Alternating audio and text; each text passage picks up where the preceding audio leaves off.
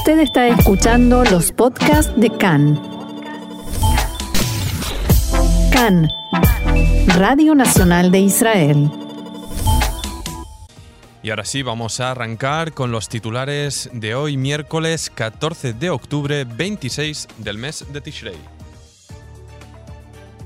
Tras más de 30 años sin contacto directo, Israel y el Líbano empezaron esta mañana negociaciones para intentar fijar la frontera marítima entre ambos países. El gabinete de Corona decidió prolongar el cierre al menos hasta el domingo y siguen las discusiones sobre la reapertura de los colegios. Y en la primera semana de la recogida de aceitunas se produjeron 15 agresiones de colonos judíos a agricultores palestinos en la margen occidental.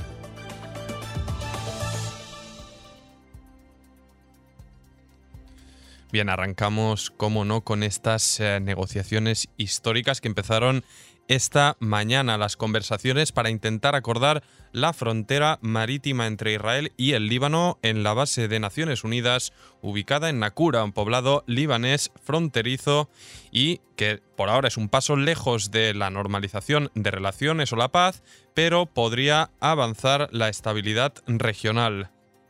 Ambos lados insisten en que no se trata de un intento de lograr un acuerdo de paz, sino solventar una disputa de hace décadas sobre el límite marítimo. Así lo matizó ayer el propio ministro de Energía israelí Yuval Steinich, que dijo, es un intento de solventar problemas técnicos y económicos que durante una década nos impidieron desarrollar los recursos naturales del mar en beneficio de la gente de la región. Estas conversaciones han sido promovidas por Estados Unidos, pero a pesar que todas las partes estarán reunidas en la misma están reunidas en la misma mesa, de hecho, la delegación libanesa ya anticipó que no hablaría directamente con los representantes israelíes. Al respecto de la cuestión de la frontera terrestre, mucho más compleja, ya se anticipó que eso es un capítulo totalmente aparte. Un oficial del Ministerio de Energía avanzó que si el otro lado el Líbano asume una posición moderada y pragmática, se podrán lograr avances en cuestión de meses. Pero añadió, si van con el discurso de victoria sobre el enemigo sionista, pueden seguir celebrando victorias así los próximos 10 años, dijo obviamente con ironía. La misma fuente destacó la importancia para Israel, pero todavía más para el lado libanés. Dijo, nosotros ya tenemos reservas de gas natural y no importamos crudo ni gas para alimentar nuestras plantas energéticas. Mientras que Israel exporta gas a países vecinos como Egipto o Jordania, el Líbano debe comprar petróleo desde el exterior, lo que cuesta billones de dólares para mantener en marcha sus plantas de energía.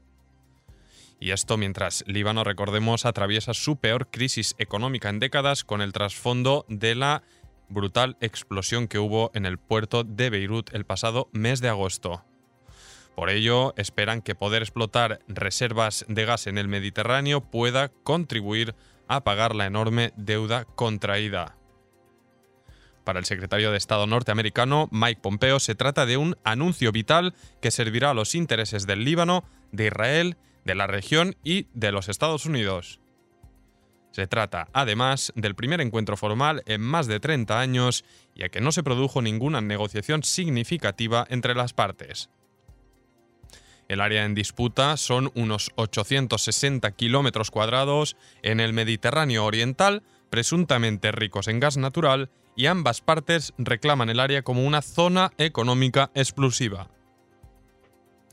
Por otro lado, la parte no contenta, Hezbollah, que se encargó de recordar que las conversaciones están lejos de la normalización, dijo, no tienen nada que ver con reconciliarnos, reconciliarnos con el enemigo sionista ni la normalización que han hecho algunos países árabes, dijeron en referencia obviamente a Emiratos y Bahrein.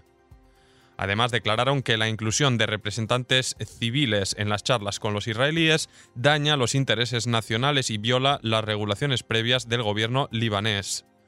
Para el periódico Al-Akhbar, cercano a la organización chiita, esta negociación supone un momento de debilidad política sin precedentes en el Líbano. Recordamos que ambos países están técnicamente en guerra y no tienen relaciones diplomáticas.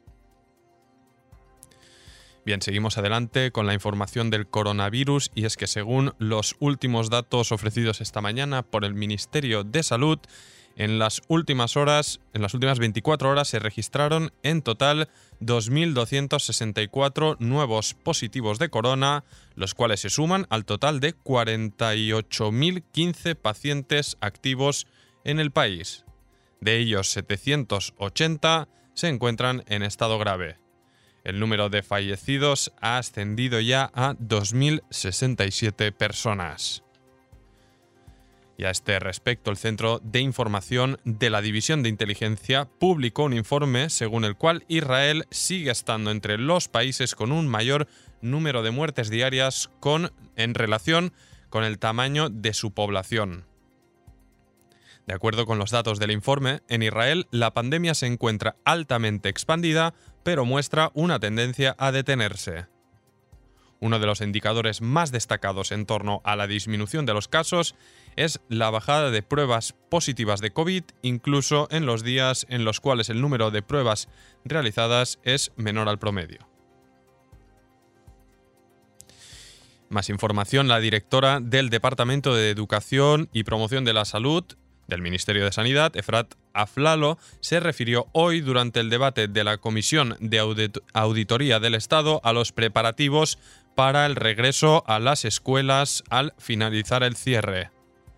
Aflalo expresó que el Ministerio de Salud renuncia a la exigencia de que los alumnos de primer y segundo grado, así como los de los niños de los jardines de infantes, deban estudiar en un plan de grupos reducidos. En sus palabras, la vuelta a las clases será llevada a cabo de la misma manera que el 1 de septiembre.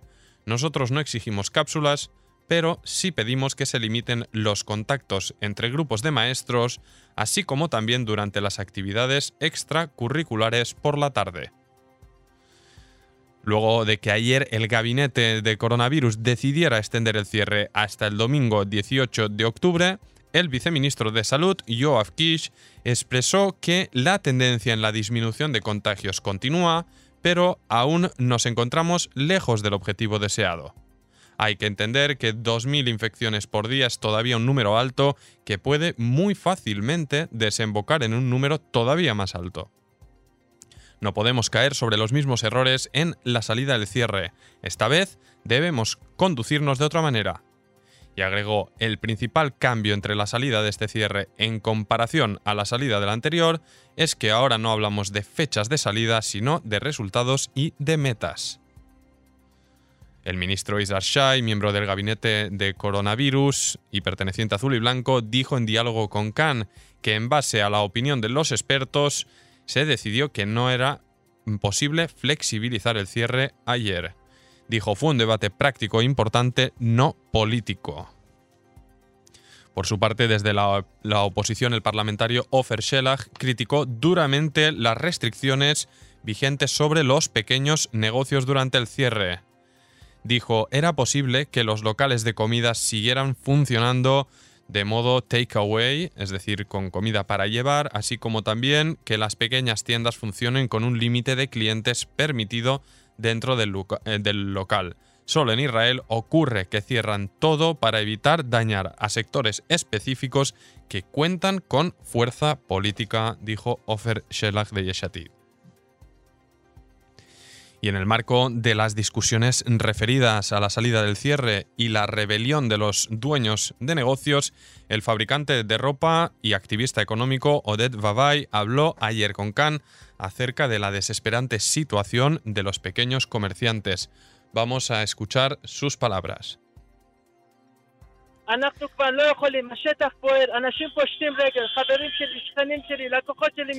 Nosotros ya no podemos más, los comercios están quebrando, mis amigos, mis vecinos y mis clientes me llaman, no tienen, que no tienen lo que comer, los inventarios se echan a perder y mi gobierno no le interesa nada más que su propia silla.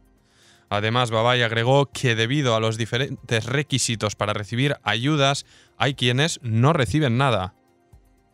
Por otra parte, un convoy de vehículos de trabajadores autónomos acudió ayer a Jerusalén para protestar contra el gobierno frente al Parlamento. El director general de la cadena de joyería Magnolia Tome Reisberg dijo en diálogo aquí con Khan que la situación es muy difícil, no hemos trabajado en total durante más de 120 días.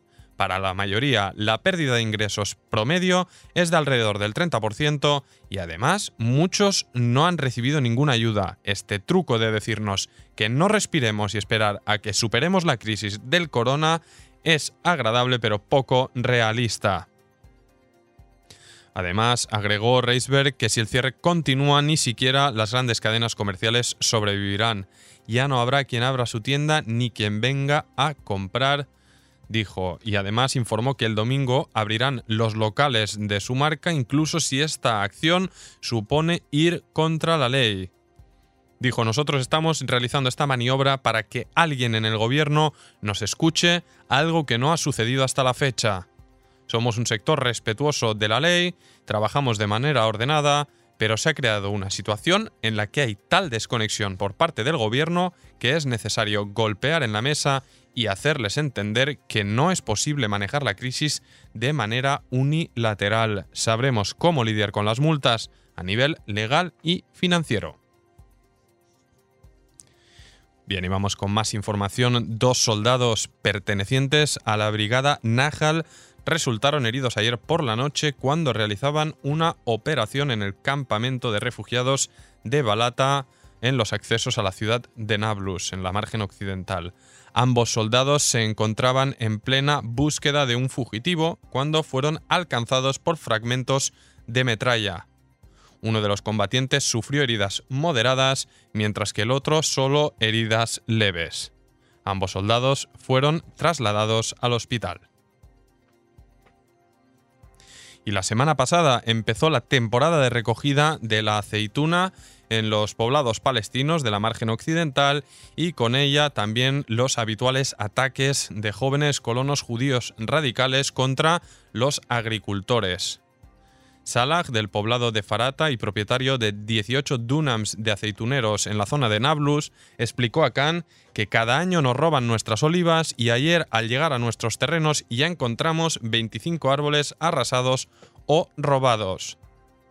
Según la Organización de Derechos Humanos israelí Yesh Din, la semana pasada se filmaron 15 ataques a agricultores, cortes y quemas de aceituneros y robos.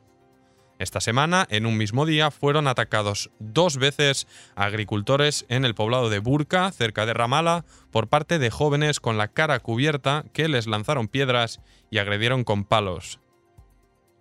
Muhammad Asaus del poblado de Burin fue agredido el pasado sábado cuando recogía solo los frutos de sus árboles y al caer al suelo se rompió una vértebra, por lo que sigue hospitalizado.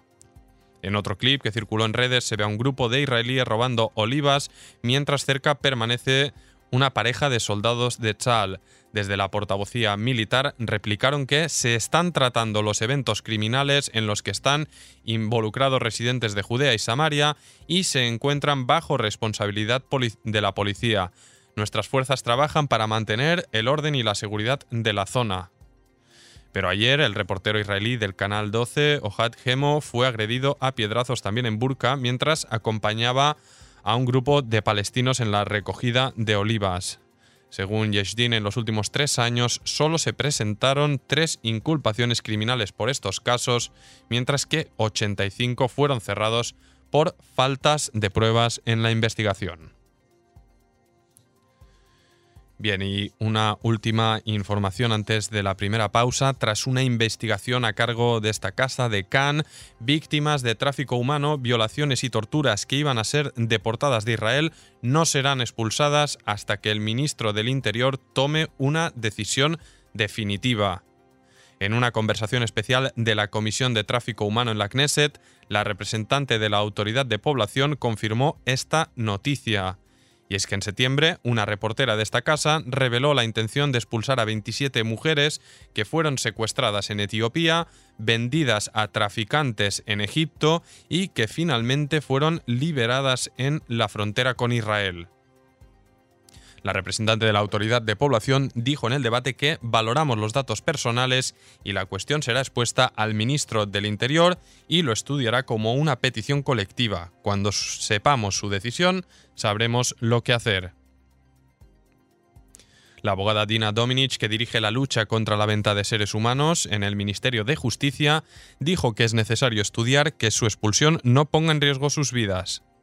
La abogada dijo que se podría evitar su expulsión basándose en los postulados internacionales para la prevención de tráfico humano, según los cuales está prohibido expulsar a víctimas cuyas vidas puedan correr peligro en sus países de origen. Recordamos el caso, es que en 2010 fueron secuestradas un grupo de 27 mujeres de entre 13 y 20 años en su camino de Etiopía hacia el desierto del Sinaí. Fueron retenidas tres meses en durísimas condiciones y tuvieron que pagar por su liberación. En 2011 fueron liberadas en la frontera y desde entonces empezaron una nueva vida en Israel, pero ahora el Ministerio del Interior les emitió estas cartas de expulsión.